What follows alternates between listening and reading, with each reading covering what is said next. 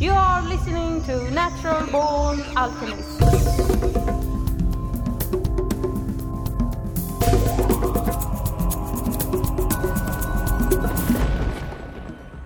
Welcome to episode number 297 of the Natural Born Alchemist podcast. My name is Alex and I'll be your host.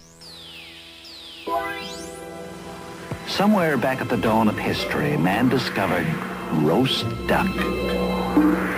Man's next discovery, the stubby stomach. Centuries will pass before he discovers something to unstuff it. When he does, he will call it Alka-Seltzer. It's bubbly alcohol. Fresh perk coffee, that's what it tastes like. New Instant Max. Now a better blend of coffee beans, freshly Nice brewed party, Mrs. more Clark. I see your husband didn't like your coffee. I beg your pardon? I'm Mrs. Johnson. You The should energy try breakfast my drink coffee. with Look, rich I don't know who you natural flavor and more vitamin C than orange juice.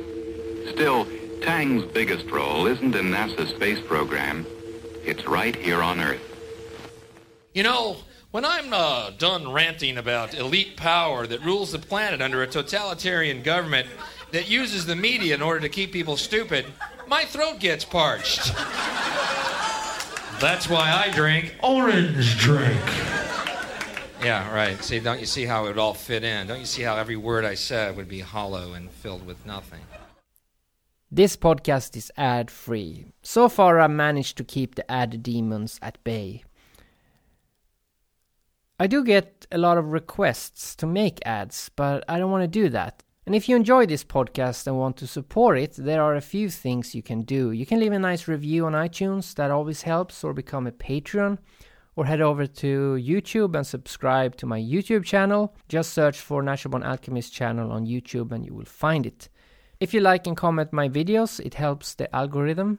All the links can be found in the program notes or on naturalbornalchemist.com. So please um, do what you can and support the podcast. I appreciate it. In the last episode, I talked at length about the Bible and especially Genesis. Now, I figured it'd be apt to get a proper scholar on the show, and that is why my guest is scholar and author Robert M. Price. Price challenges biblical literalism and argues for a more skeptical and humanistic approach to Christianity. He is also the host of the Bible Geek podcast, where he presents theology with a twist, but without the spin.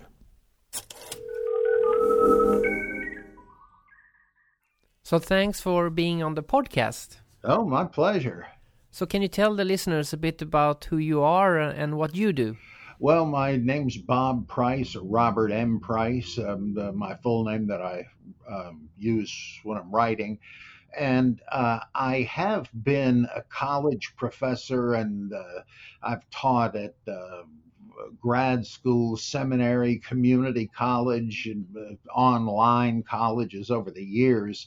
Uh, but now I uh, much more enjoy a kind of freelance uh, teaching style where I uh, impart what I know over podcasts uh, of my own, like the Bible Geek and the Human Bible. Uh, they're they're almost the same thing, but there's a little more structure to uh, the Human Bible. Uh, in the Bible Geek, it's just uh, listener questions that are emailed to me, and I do my best to answer them. Uh, but then I also write uh, a bunch of books, like the recent um, uh, book um, Judaizing Jesus. And uh, I'm frequently on uh, Derek. Um, uh, Derek Lambert. I'm losing my wits here. Uh, his uh, Myth Vision podcast. And uh, I, I find that this is just so rewarding because I not only don't have the nuisance of faculty responsibilities, I have had that, and boy, is that terminally boring. Uh, but I also don't have to give grades and tests and all that stuff. I'm just uh, talking about what interests me, and uh, that seems to interest a, a pretty widespread audience. And uh, one thing you hate as a teacher is to have to teach to unresponsive students who are only there in the class because it's required, or they at least they uh, figure they'll get some easy credits out of it. And you have to try to entertain them and see if you can give them something to stick in their minds. But uh, here, there's I know there's no one here listening who is not as interested in this material as I am, and uh, they they come from various viewpoints, and it's just great fun to explore all this critical Bible stuff. Um, and and by that I, I don't mean like attacking the Bible, but using scholarly critical tools to understand it better as an ancient document rather than as a theological magic book where you have to believe everything it says.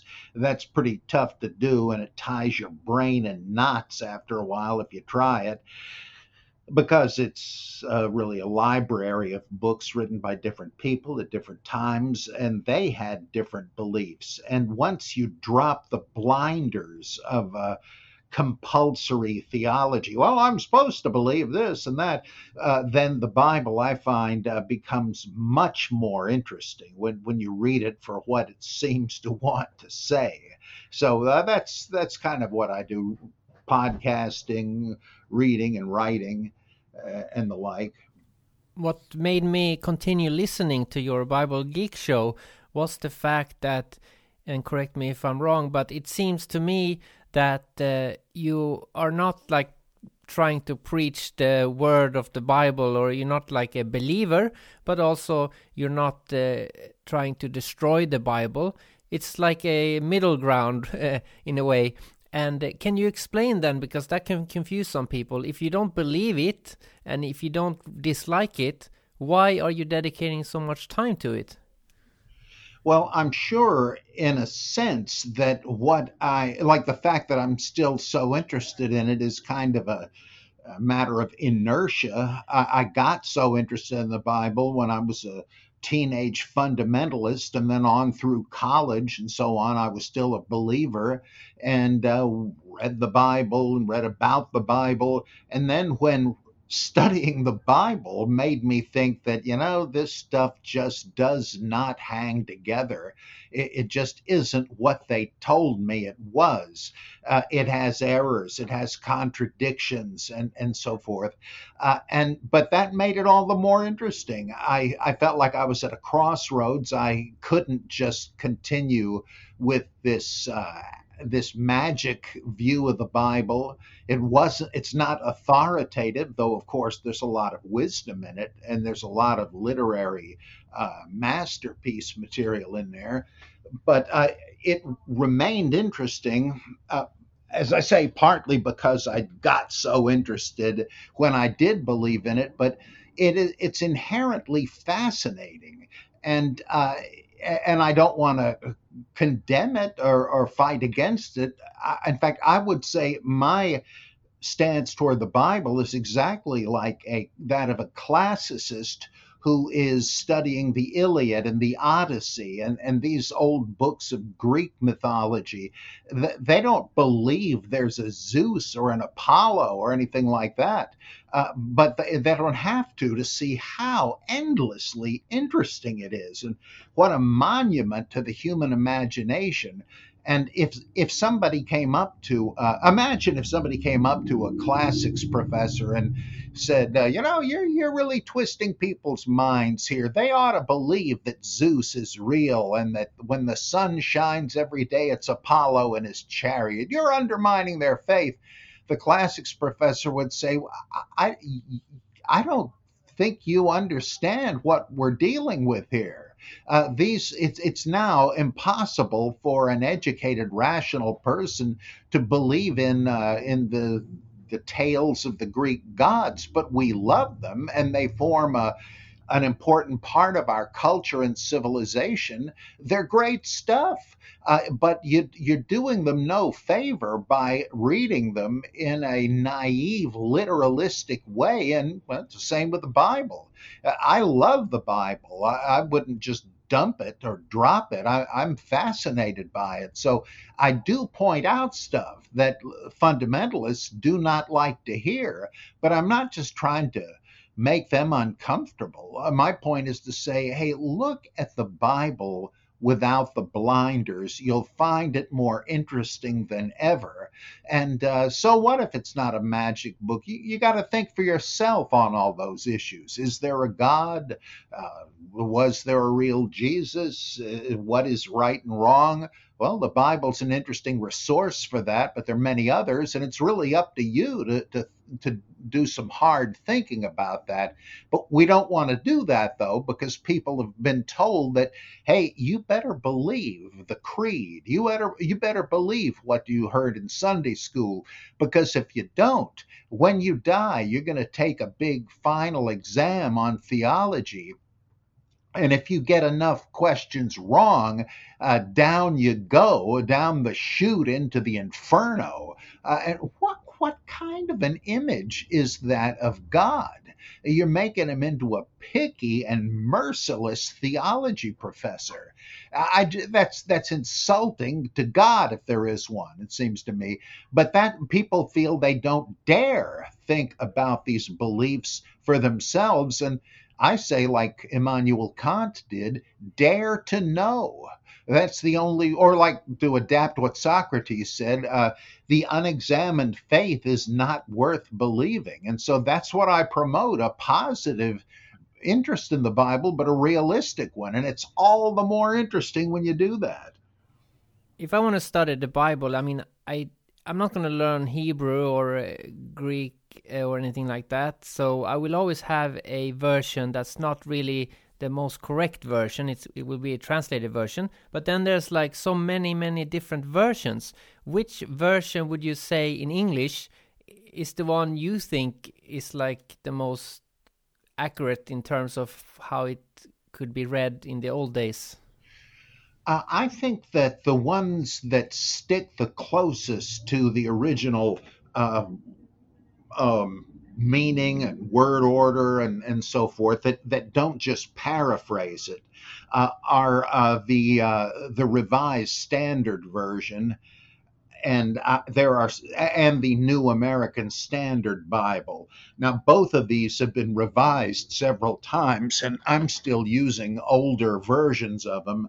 But um, I I kind of don't like the fact that the more recent revisions are trying to fudge it a bit and and make it a little more politically correct because uh, uh, I can see that if you're talking about Bible readings in church, where men and women are going to listen to it. And so you might have Paul addressing the brethren and sisters, but that's not literally what it says. So if I'm studying the Bible to try to figure out what its authors meant, I wouldn't add and sisters because it's uh, kind of important to know that it didn't occur to the writer to put it that way.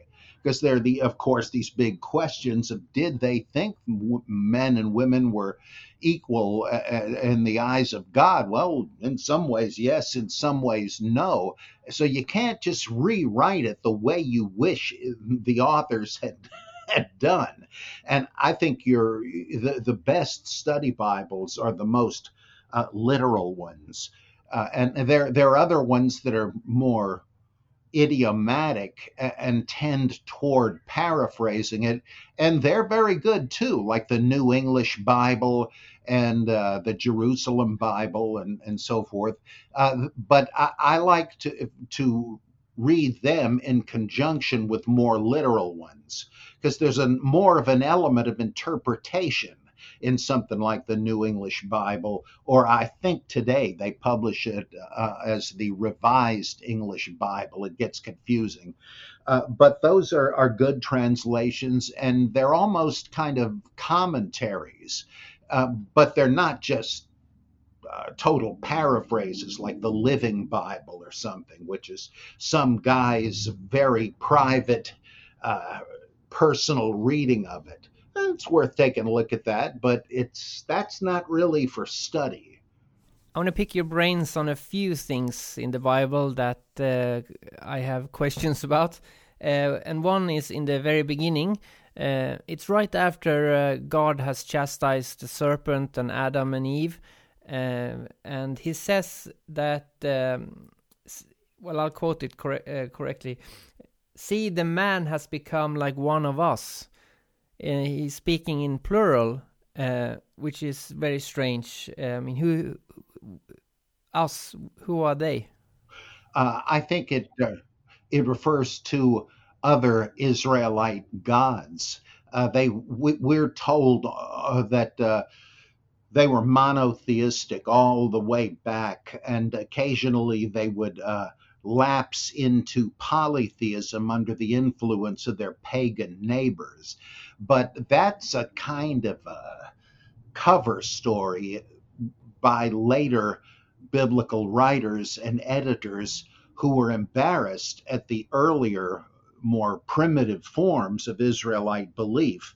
And uh, so they uh, they they claimed, well, uh, our ancestors wouldn't have believed any of that stuff if it hadn't rubbed off them from those uh, rotten pagans that lived next door. But in fact, stuff like that shows that they the earlier Israelites believed in a pantheon of gods. Uh, because sometimes, you know, in in uh, Genesis one, you'll have something like, uh, "Let us make man in our image." Well, it's possible that that's just the royal we, that uh, God is saying, like uh, some kings would do. Uh, we are displeased with your manner in the royal court, uh, or like the editorial we. But uh, that's, if you look close, that's probably not true even in that case. Uh, but surely in the passage you're quoting from Genesis 2, the idea is that uh, that uh, Yahweh or Jehovah is warning his fellow deities. He says, "Oh my gosh, look at this! Uh, I didn't anticipate this, but the man uh, and the woman have become like one of us." Well, one of us is not the royal we. I mean, that, that's not a single voice there unless you're talking about a multiple personality disorder. Uh, it, has got to be a God saying, look, we've got enough gods here. Uh, it was all right if they ate from the tree of life and lived forever because I made Adam so he could uh, tend my garden here forever. Uh, and, and uh, in fact, he originally only wanted the one and he saw that there wasn't enough work to keep him busy all the time and he was lonely. So he fashions a woman as a companion but even then that's it. He in this creation story he does not tell them be fruitful and multiply uh, and and that's what the serpent has let them in on that they can propagate their species. And that's why uh, the, the knowledge business is invoked. It's like carnal knowledge. And uh, this somehow, once they learn this from the serpent, uh, that, that God told you you would die, but you're not gonna. I'll tell you what will happen though. If you eat of the tree of knowledge of good and evil, you'll be like God or like gods. You can't really tell in that one, whether it's singular or plural, uh, knowing good and evil. So uh, they ate it and nothing happened. They, they didn't die, but they did have their eyes opened and gained knowledge. And that's what upsets Jehovah. He says, I was trying to avoid this, but now, and we got to kick them out of Eden because if they eat, if they keep eating from the tree of life and live forever, and they can propagate their species and they'll be rivals to us. We'll have an untold number of gods to compete with. Let's get them out of here. Uh, hence being kicked out of eden. Like this is raw polytheism like in the enuma elish and the gilgamesh epic and all of that stuff. Uh, and god is pictured as as uh, in the form of a man like in even in chapter one uh, uh, so God Elohim, God or the gods, take your pick, um, uh, made man uh, in his own image. Uh, uh, male and female, he created them. Well, I think that implies that the gods who made mankind are male and female themselves, just like in all the other ancient religions of the time. And so that eventually you get to stuff like uh, the book of Isaiah, where where uh, the prophet has God say, uh, "I am God; there is none other beside me." Okay, now that's that's monotheism, but that took many centuries to uh, to come about, and uh, there are various reasons uh, for it it uh, evolving that way. But it was a long time in coming, and they didn't go back and erase all the traces of uh, the earlier version of Israelite religion. I always thought it was kind of creepy that passage because you're reading it and you're not aware there are other characters around in the scene, and then he suddenly goes one of us, and you go, wait, wait a minute, I thought this was a, a monotheistic situation, but yeah, so that's very interesting. Another thing in in Genesis that I think most people who read the Bible or know of the Bible very casually, they might not realize that there are actually two trees in the garden. And the other tree they don't speak as much about. Yeah, I have even heard uh, some scholars saying that they're really supposed to be one and the same tree, but I don't understand that uh, that opinion. It, it seems pretty clear to me that uh, that there are two and I think that has something to do with the the temple uh, much later when it says there are these two great pillars in it called Boaz and Jachin. Well, what are they? Well, I have a hunch they're supposed to represent the two trees in Eden, but uh, who knows?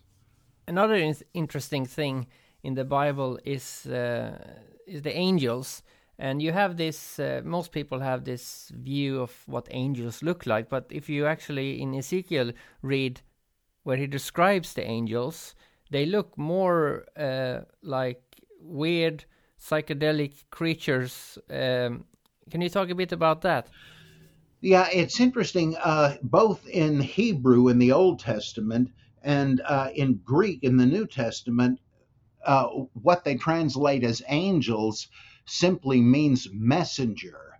Uh, it's uh, Malachi in uh, uh, in the Old Testament, and uh, it's uh, angelos in Greek New Testament. And of course, you know, we're just transliterating that as angel. But it angels are when they're de- described are always just they just look like humans, and and presumably male humans. We don't know if they believe there were female angels, but I'm guessing they probably did since the angels were originally these God, the so-called sons of El or sons of God, who were mentioned a couple of times in the Psalms and in the book of Job and so forth. Uh, and the idea was that, in, like in Deuteronomy 32, there's this archaic poem that says that when uh, El Elyon, that is God Most High, which sort of implies he's the head of a pantheon of gods, you know, higher than anybody else. Well, who else? Well, there must be lesser gods. Well, they're the sons of Elyon, the highest god. And it says, when he was deciding how many nations eh, to divide the human race into, he decided to do it according to the number of the sons of God, implying so that each one of them would have his or her, I guess, own fiefdom, and so that people uh, in their little uh, franchise would would uh, pray to them and and uh, ask them for protection and good crops and all of that. And it says uh, and um, Yahweh or Jehovah's choice was Israel.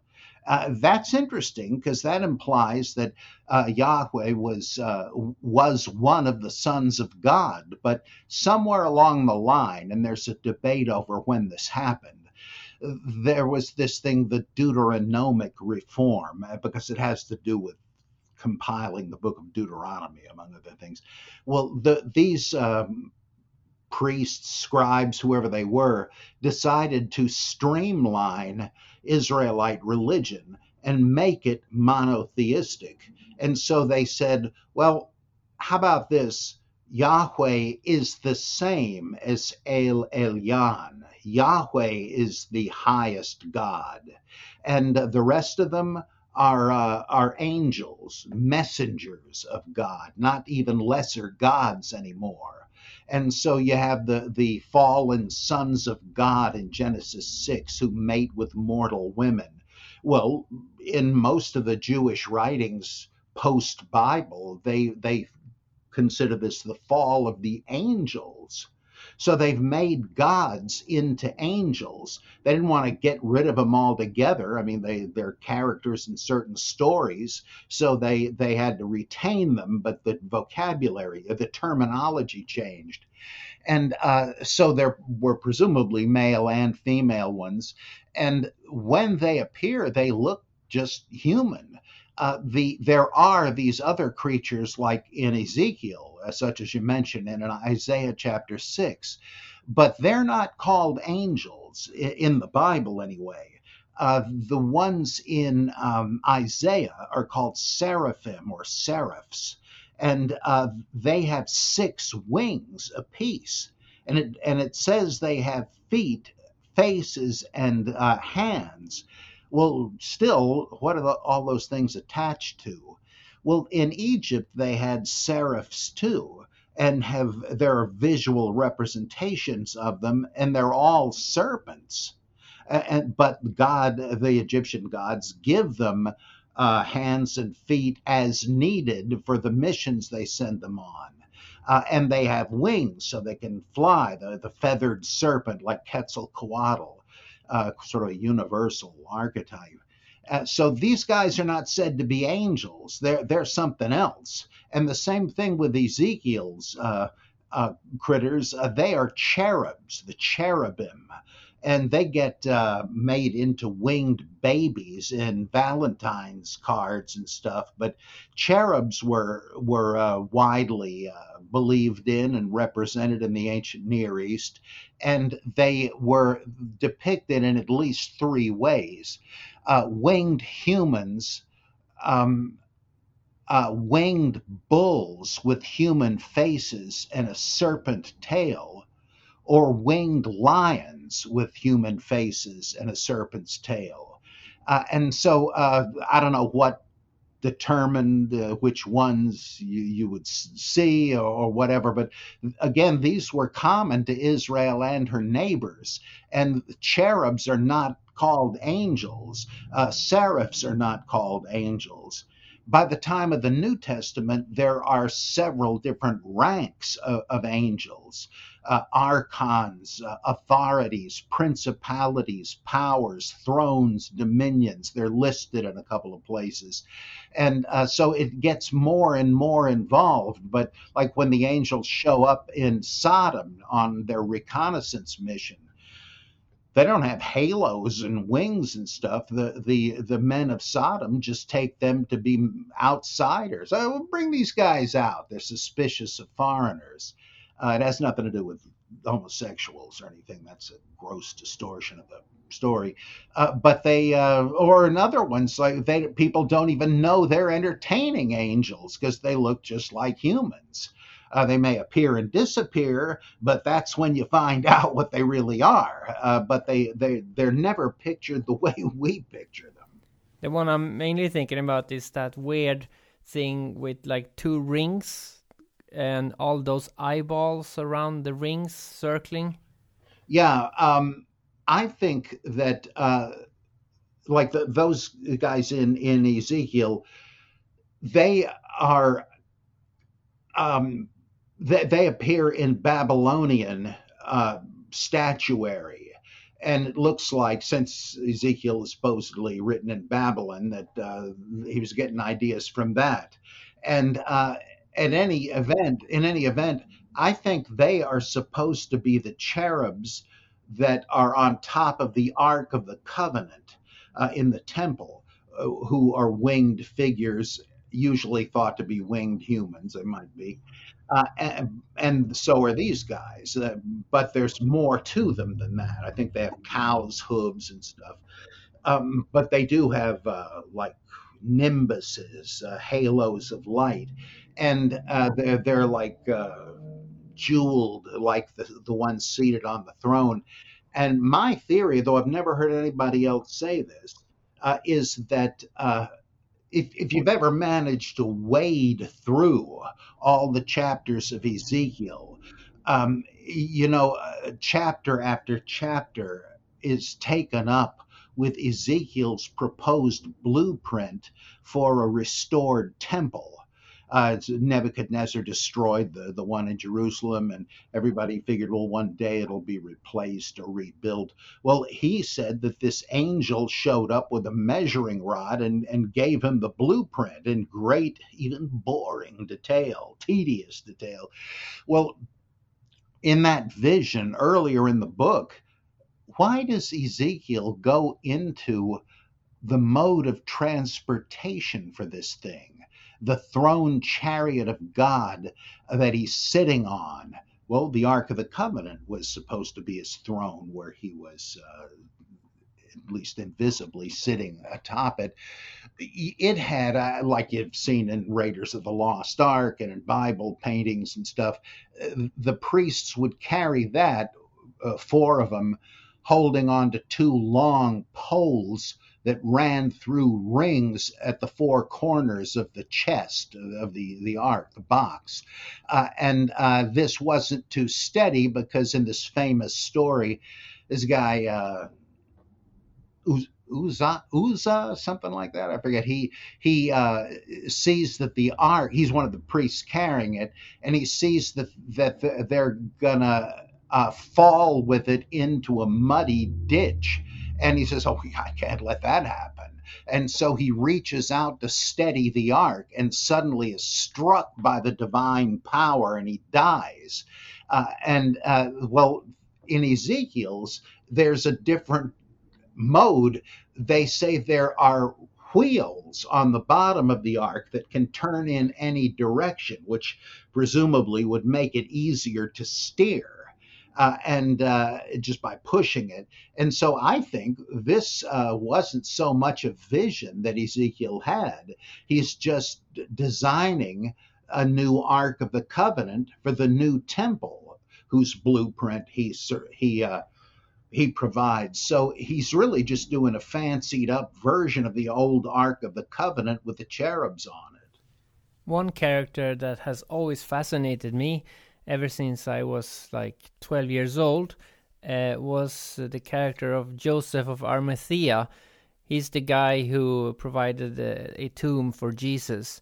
And when you're 12 years old, the reason he was fascinating was because he uh, was the one connected with the Holy Grail, although the Holy Grail is not really mentioned in the Bible.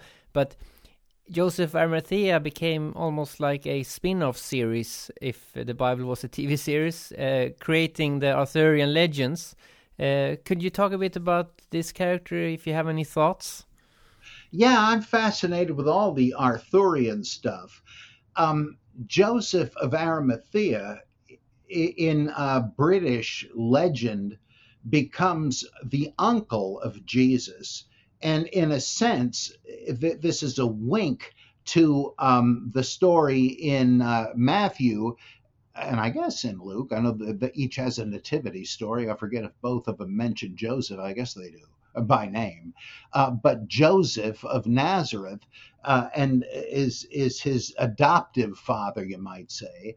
But uh, they said that Joseph of Arimathea the, the legends did, that he was Jesus' uncle and took him uh, during, you know, what was Jesus doing during all those years between his birth and being in the temple arguing with the priests and and then the day he makes his entrance uh, with the baptism of John? What, what the heck was he doing? Uh, well everybody tried to fill in that blank and British legend said that his uncle Joe uh, took him to Britain and uh, I forget the rest of what they supposedly did there. But then, uh, based on that, they said that uh, Joseph of Arimathea um, was a member of the Sanhedrin, and uh, that, as I mean, the Bible says that, of course, and uh, he was the dissenting voice. He didn't want Jesus uh, condemned, right? But they did it anyway, and so uh, he uh, managed to get Pilate's permission to bury the body. And, and that was a big deal in Judaism at the time to bury those who had nobody to bury them. Uh, the whole book of Tobit is about that. And so he does, and that much is in the Bible. But then uh, Jesus, the risen Jesus appears to him at some point after that and hands him the grail he says, This is the chalice out of which they drank my blood at the Last Supper. I'm entrusting it to you. And he tells him to take it out of uh, Jerusalem. And uh, Joseph goes to first to uh, Brittany uh, in uh, northwest France. And there he builds a round table for the grail to, to be at the center of. I forget what, if anything, notable happens there. But then later, it's taken from there uh, to uh, to Britain and uh, uh, Glastonbury, and I, I, guess Joseph takes it all the way there. And so the the Grail Chapel is there, and then of course you know they they lose sight of it, and eventually Percival or Gal, uh, Galahad, depending on which version you read, uh, finds it, and, and so on. Uh, and that's uh, that's mighty interesting, uh, partly because it uh, it, it uh, it's been Arthur Machen and others theorized that the point of this story was to provide an alternate founding legend for British Christianity, because the standard story of the Catholic Church was that um, that Saint Augustine, not not the famous one who wrote the City of God in North Africa and all that, but another one. Um, he was the first Catholic missionary uh, to the British Isles, and that he started Christianity there. Well, apparently, this was an alternate foundation legend saying, well, yeah, he came here all right, but we owe no allegiance to Rome and to the Pope because our Christianity was started by somebody else, Jesus' uncle.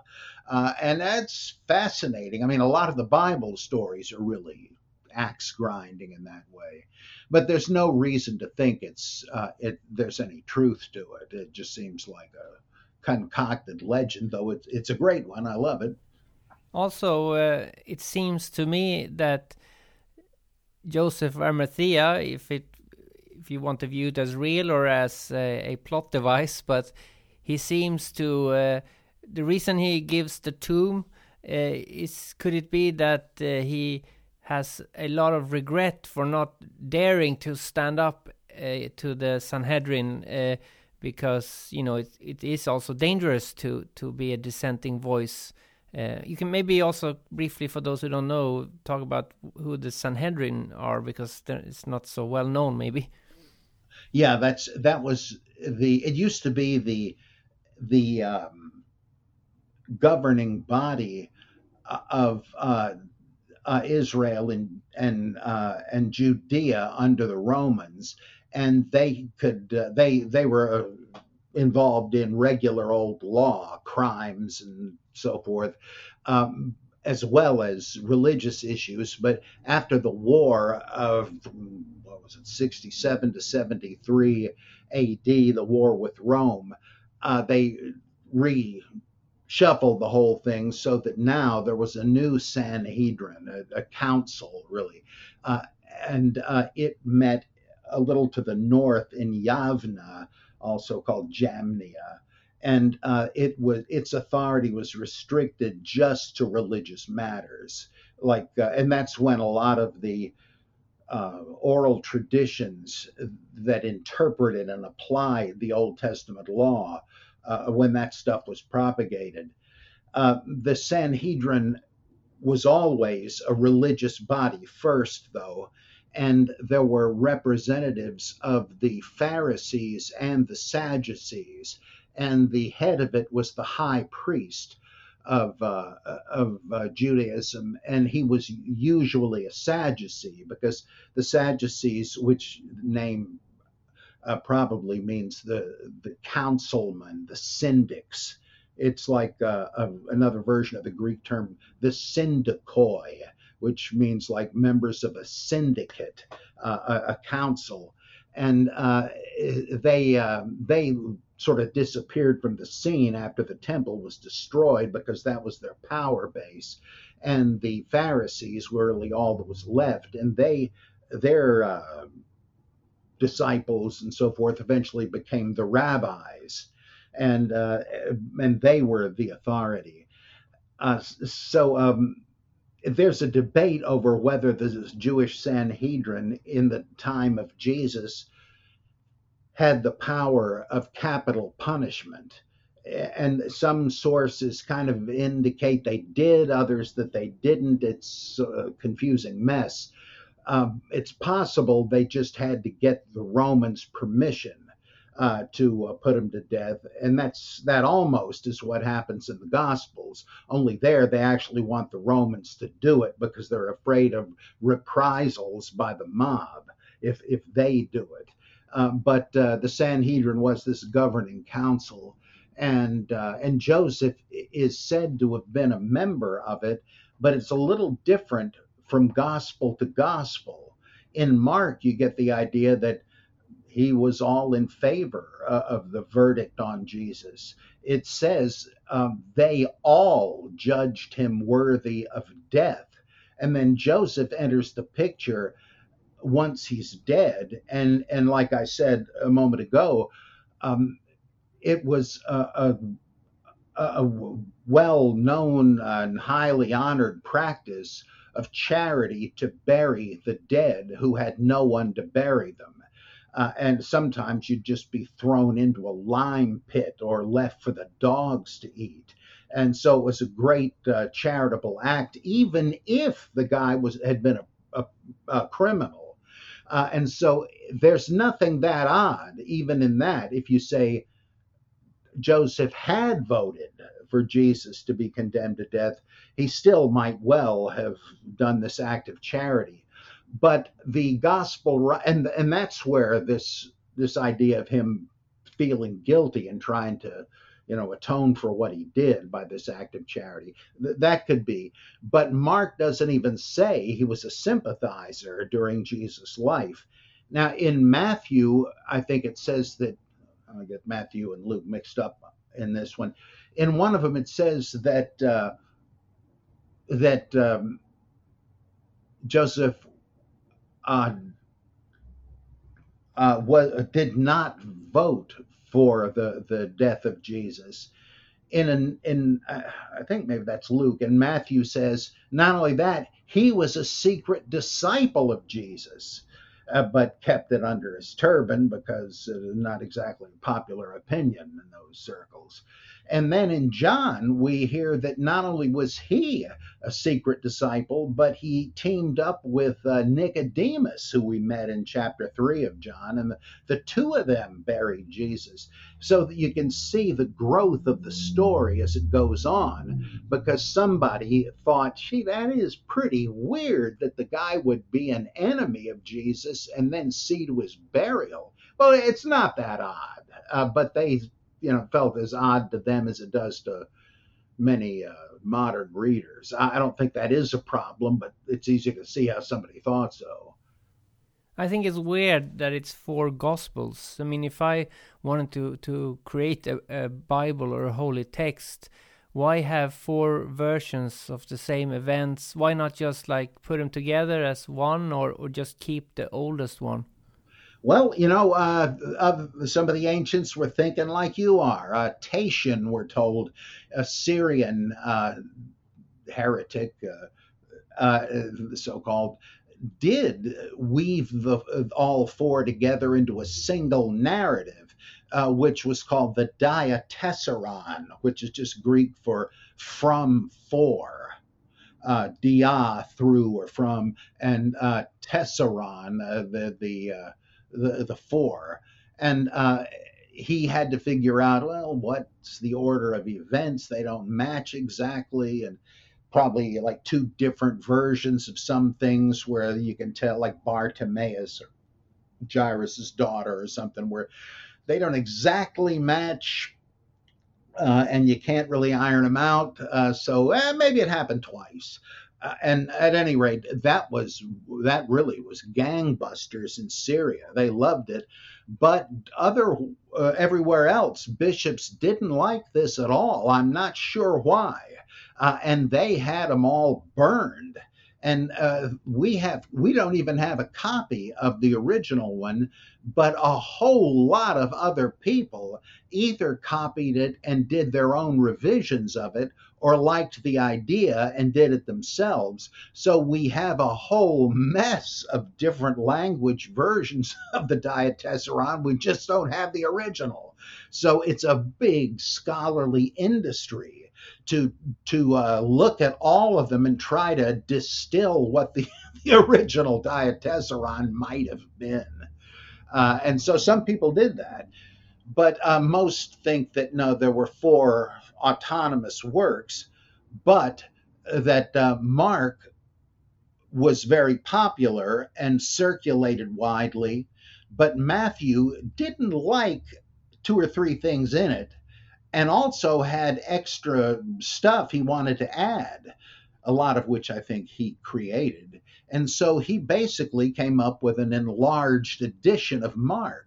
We don't know what he called it because uh, they all began to receive titles only once churches had collected all four gospels. Because before that, they would say, okay, brethren, this morning we're going to read from the gospel. Well, when you now had two or three, uh, which one? Uh, so they they looked at hints as to who might have written them. There's no name given in the actual texts of any of them. And so they figured, well, let's say that the first one was written by uh, Mark. Uh, I mean, he was sort of an authoritative guy, right? He, he worked with both Peter and Paul. Uh, okay, Mark, Gospel according to Mark. And how about uh, this longer one?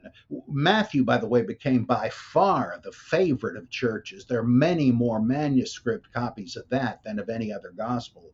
And I think there is a pun in there because Matthew's gospel likes the, the word mathetes, disciple, in both a noun and a verb form. And I think that this is a, a pun. They're taking the name of the apostle Matthew and saying, aha, this is the gospel of the Mathetes by good old Matthias. Uh, and uh, then Luke, again, nobody knew, but th- this is another guy that also read Mark and thought that this is great, but there's a bunch of stuff that's not in there. I think I'm going to do a new version of it, slanted to a different readership. Uh, you can tell because he's writing for uh, for uh, a Greek speaking audience because he eliminates the bits of Aramaic that Mark and Matthew left in their translations. And he, he like, you ever notice that uh, when uh, Jesus heals the paralytic who's lowered through the roof at Peter's house, in Mark and Matthew, it's a thatched roof. And so these guys uh, start ripping the, the thatch off uh, and, and, down, you know, watch out below, and here, here's the guy on the stretcher. Well, in uh, in Luke, uh, he's writing for people that didn't live in houses with thatched roofs. He's writing for people in the Hellenistic Mediterranean world, so he has the the friends of the paralytic pry the tiles off the clay tile roof. Uh, wh- why is that a contradiction? Well, yeah, technically, but it's easy to explain why. He just didn't want the reader to stumble over something that seemed odd to them. What a what roof? Uh, and so there's there clues that uh, that he was writing for a different audience, and uh, and he had a lot of stuff to say. Matthew and Luke each use something like 90% of Mark with just subtle changes here and there, and then they add a bunch more. John uh, seems to have known at least Mark and Luke, maybe Matthew as well, uh, but he totally rewrites the thing and adds loads more stuff, long monologues by Jesus and so on. No uh, parables and wise sayings like the Sermon on the Mount. That's not in John, and uh, and the order of events is very different. Jesus' ministry lasts three years, not one as in the other ones, and so on and so on. He's talking about himself. You got to believe in the Son, whereas in the other ones, he's talking about the the Father and the and the kingdom of heaven. It's very different, and so most most scholars think this is written later than the others by a good bit and by somebody that just wanted to do a whole different kind of a gospel. And so they were different enough that they figured, well, let's let's keep them all. What the heck? What what's the shortest span of time from when they think Jesus died to when he was first written about? Not only the Bible, any any text. Yeah, I, I tend to place the uh, all four gospels in the second century. I do think Mark was the first, and that uh, Luke and Matthew both used him, but they're but I think, for instance, Matthew was um, written in stages. You, you can kind of tell that there's been a a large scale rewrite and then a second rewrite on top of that. I won't put readers into a coma of boredom by going into all the reasons why.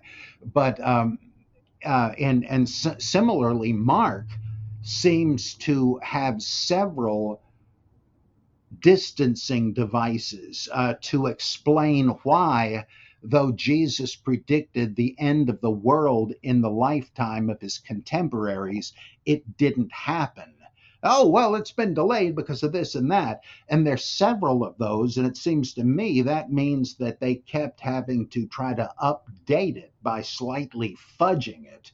And, and that's like rings in a tree. That implies several stages of composition. Uh, Luke seems to fit uh, into literary genres of the second century and uh, and and John is so different. It's it's much more like Gnosticism, and uh, and it seems to have undergone a big uh, revision. So I think there's quite a bit of time between the ostensible time of Jesus, if there was a historical Jesus, and uh, the the writing of the Gospels. But even if we pretend uh, it's correct that uh, they were written as early as as some claim, if I compare it to my own life, it would mean that I would today write the story of Jesus, but Jesus died before I was even born, and there is no internet or anything.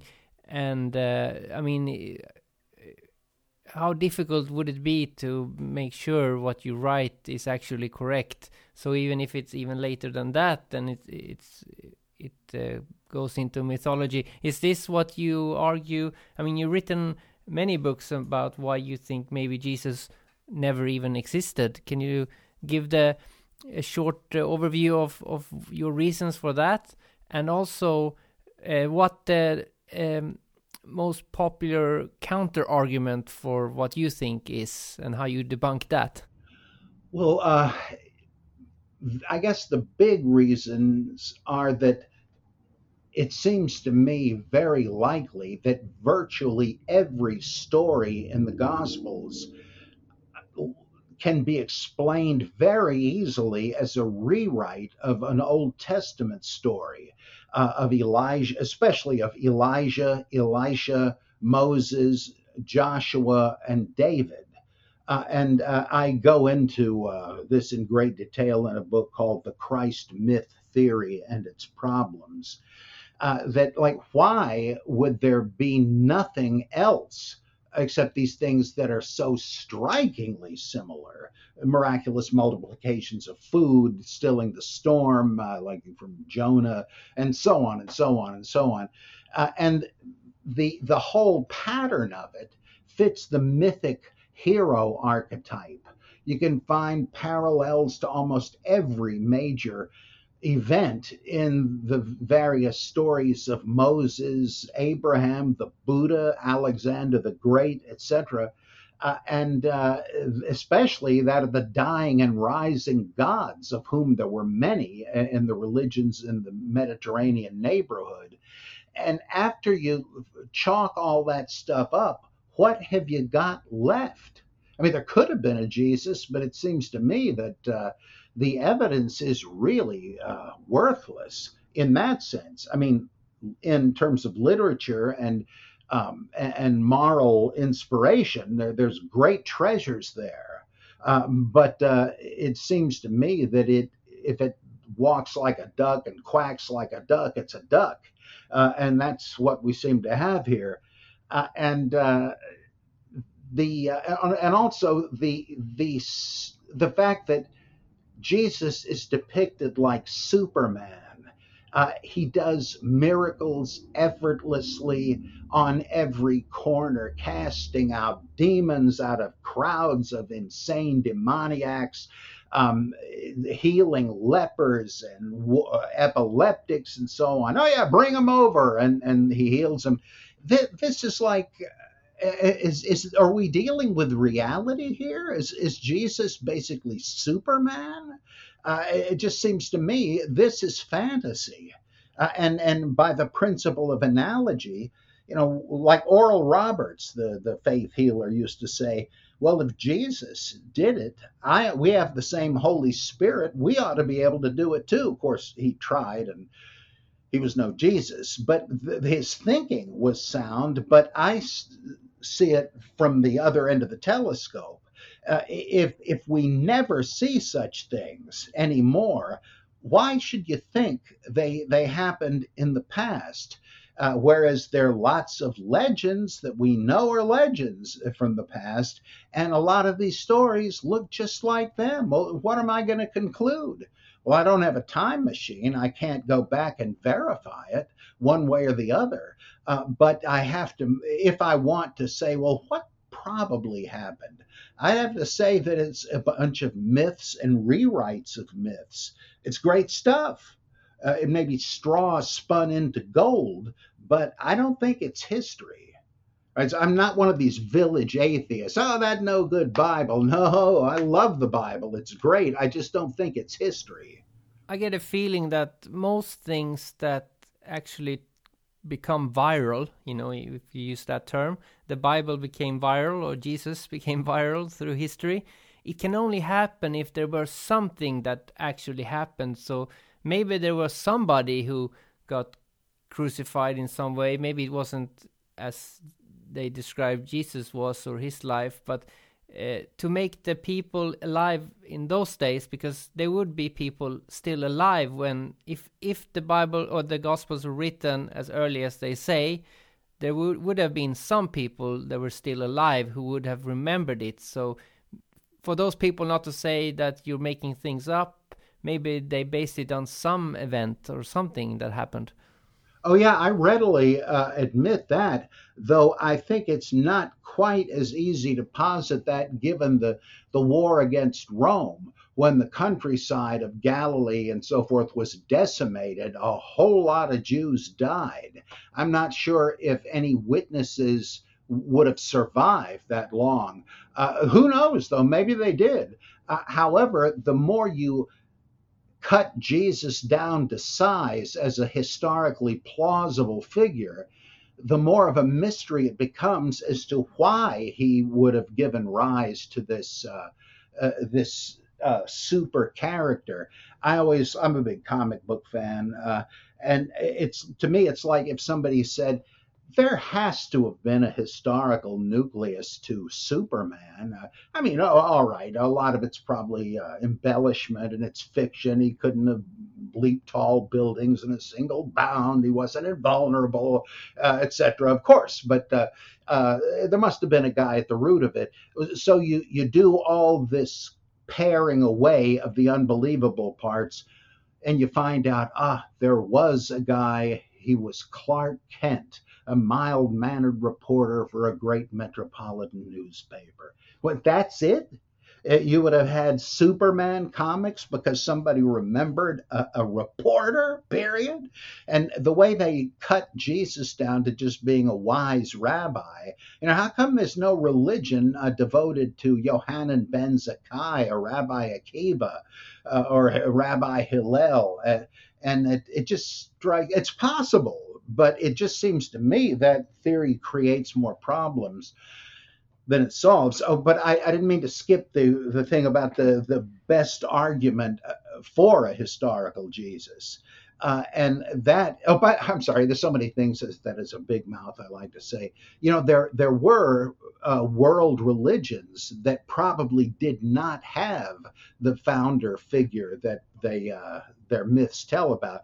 Like mithraism was the official religion of the roman empire and had millions of devotees before christianity there was never any Mithras. He was a Vedic sun god from thousands of years before.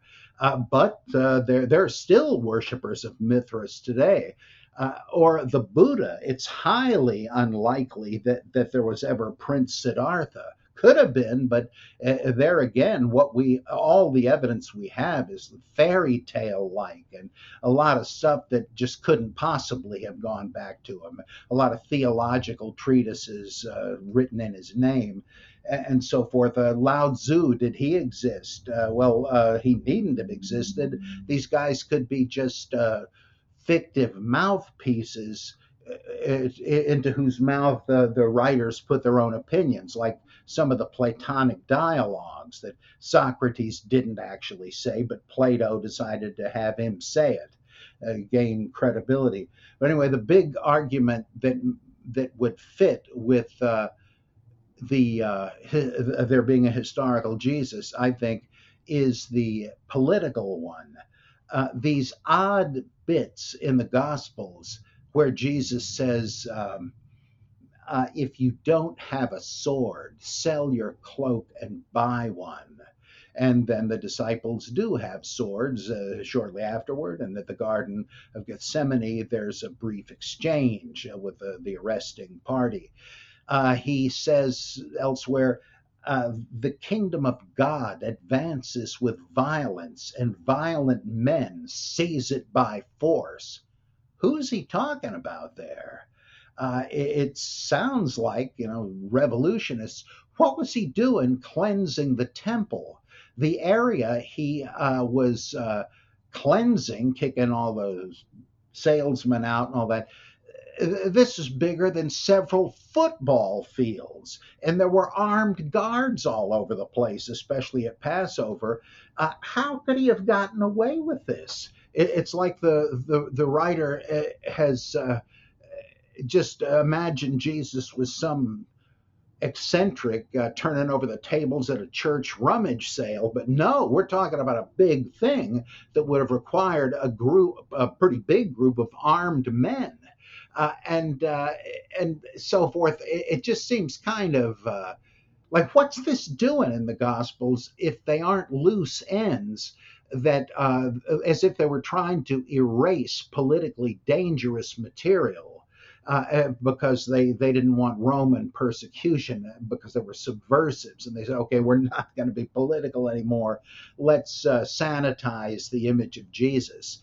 Uh, that seems to make a lot of sense to me. That if I, I think if there was a historical Jesus, that's probably what he was. And then similarly, what is the deal with James and uh, Simon or Simeon becoming the head honcho of the Jerusalem church after Jesus. This is what church fathers tell us anyway.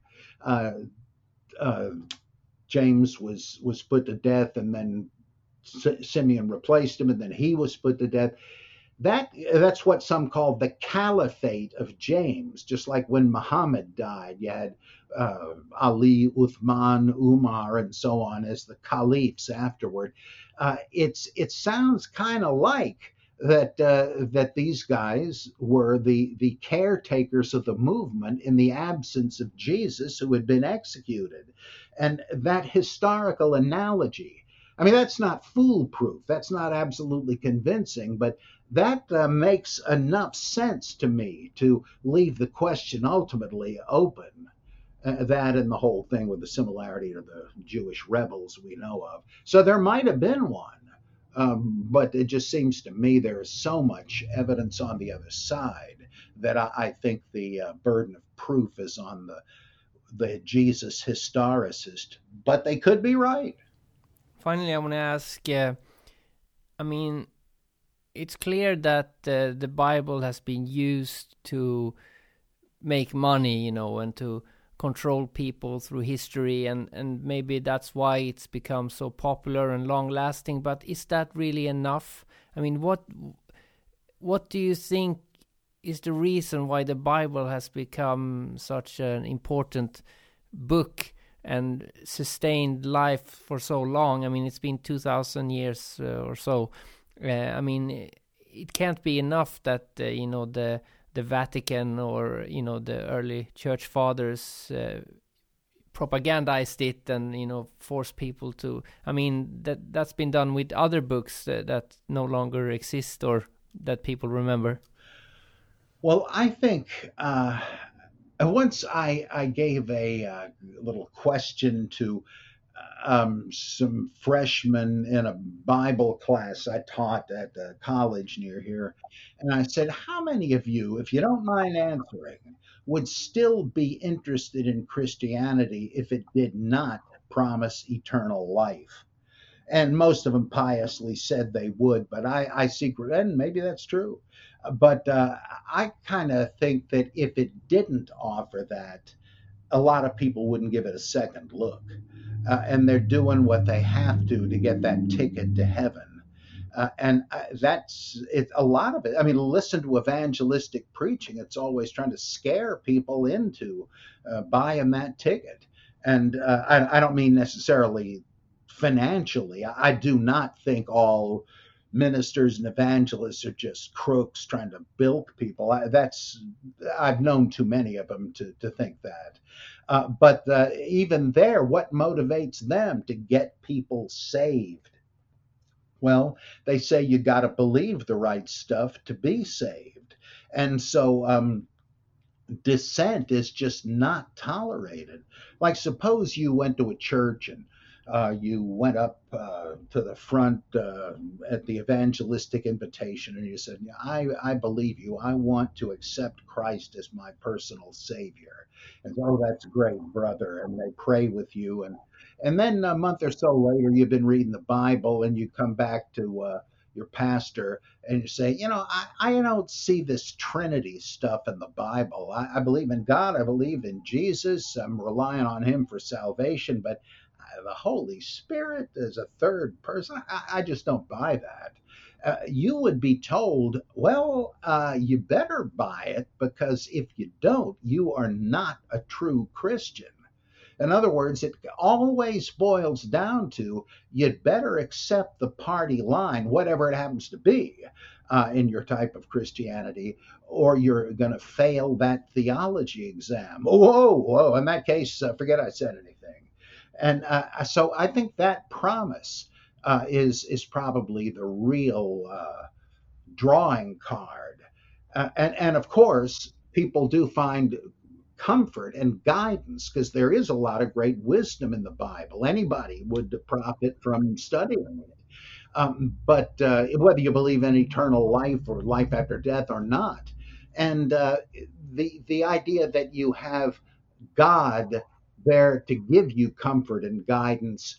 People often read particular passages out of context, even, and use them kind of like Hindu mantras. They, like, I can do all things through Christ who strengthens me, uh, and stuff like that. People will uh, just sort of memorize that and repeat it themselves and say, Yeah, yeah, I don't have to be afraid. Uh, whatever comes, Christ in me will give me the power to do it. And that inspires them. So there, there are rewards to it psychologically. Or suppose somebody does you wrong and you're you're tormented by the bitterness you feel, and then you read what Jesus says about forgiveness, uh, and uh, and you realize, gee, I'd probably be a lot better off if I forgave this guy and you do, and you, a great burden is lifted. Well, that's psychological wisdom. And there's plenty of that to be found in the Bible. So there are good reasons for it. Uh, but another one is fellowship angle. Uh, you join a church or whatever and make friends there, and they're comrades affirming and supporting one another, reinforcing their common beliefs. Uh, and it's a very satisfying thing. Uh, so uh, there are plenty of good reasons. I, I, will not say Christianity is just some kind of scam, uh, even though I do not believe it's literally true. But that's uh, that's asking too much. Uh, there's more to religion than than claims like that. Great. So if people want to listen to your podcasts and or get your books, where can they do that? Uh, let's see. I would just Google the Bible Geek. I'm not to tell you the truth, since I never listen to them after I do them. I don't. I don't know what to tell you to to uh, type in, but the Bible Geek, I'm sure, would turn up googling that. Uh, I also have a website that's under construction, but there still is ordering information and um, various writings of mine on there, and that's Robert M. Price, all one word, uh, dot mindvendor dot com. That's mind V E N D O R. So a lot of my stuff is there and links to other things by me. And I'm on. Uh, I have a Patreon account and uh, so you can look up Patreon slash Robert M. Price and find my uh, frequent columns and such there. I I always like when you quote the Bible, you you uh, employ a, a, special kind of voice. How have you developed that? Uh, well, when I'm doing just Bible narration, uh, or I am uh, doing God when He speaks, I am doing a very lame impression of Charlton Heston. My people hear the Ten Commandments. Uh, when I uh, am uh, doing the voice of Jesus, it's uh, a lame attempt at doing Willem Dafoe as Jesus in the Last Temptation of Christ. Uh, and uh, Paul, I do as Paul Lynde, the comedian for God was in Christ reconciling the world to himself. And uh, John is John Wayne, Peter is Peter Lorre, and, and so forth. And uh, I find that sort of freshens the whole thing up. Yeah, The Last Temptation of Christ is probably my favorite Bible movie. Uh, I like that part where Jesus doesn't die and he lives a full life, and then he realizes he's actually on the cross the whole time and the child is the devil. I think that's amazing. Uh, I understand why the church people were upset, but I liked it. well, they that was uh, unfortunate that they took it the way they did. I realize it's not the usual version of the story, but that movie is the most theologically important Jesus movie ever made because. Uh, of course, the temptation of Christ was you could just live as an ordinary man. Doesn't that sound good? Well, that's the last temptation. Uh, and uh, you could turn down being uh, the king of the world. Uh, that that's so obviously a big deal. But to just live a happy life, boy, maybe I ought to do that. And then he realizes, oh my God, what am I doing? Uh, and uh, so that's good. But the idea that here is a true man, as Christianity has always said, right, who is God incarnate, uh, would that be an easy thing to come to grips with? Uh, and and of course it isn't. Uh, Jesus is it's driving him insane, literally. Though he finally can can accommodate it, uh, and I, I nobody's ever even made that plausible before. And these people did it. So it's very important, even from an Orthodox Christian standpoint, if you just know what to look for in it. And it's my favorite too. I just love it. Well, I can talk about the Bible for hours, but I won't keep you much longer. But uh, thank you a lot for taking the time to be on the podcast. Oh, it's my pleasure. Thank you for inviting me. We'll have to do it again sometime. Go to robertmprice.mindvendor.com uh, and also check out the Bible Geek podcast. We talked a bit about the two trees in the Garden of Eden. Uh, Boaz and Jachin were two copper, brass, or bronze pillars that stood on the porch of Solomon's temple, the first temple in Jerusalem. Now, Robert said that uh, these two pillars probably represented the two trees. Worth adding to this is that the pillars representing Boaz and Jachin can also be found in most Masonic lodges and uh, in Masonic rituals. So there's that. Let's end with the song Goldmine by The Jokes featuring Ethan from H3H3. I'll see you in the next episode. Freedom is in the mind.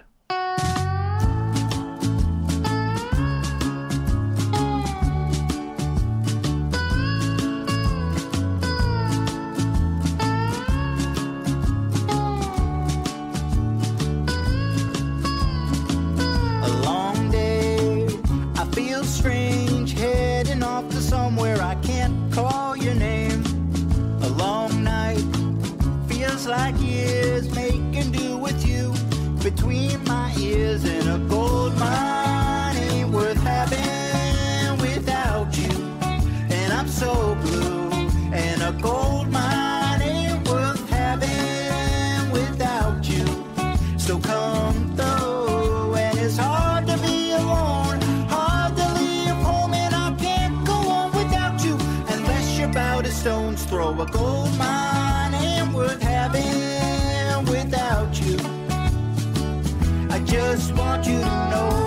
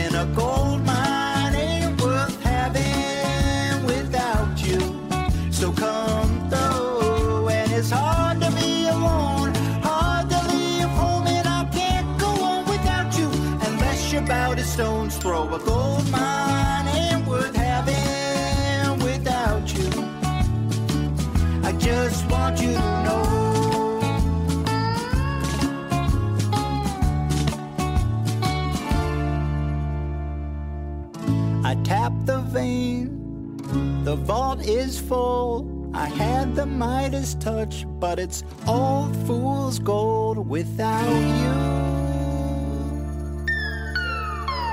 A gold mine ain't worth having.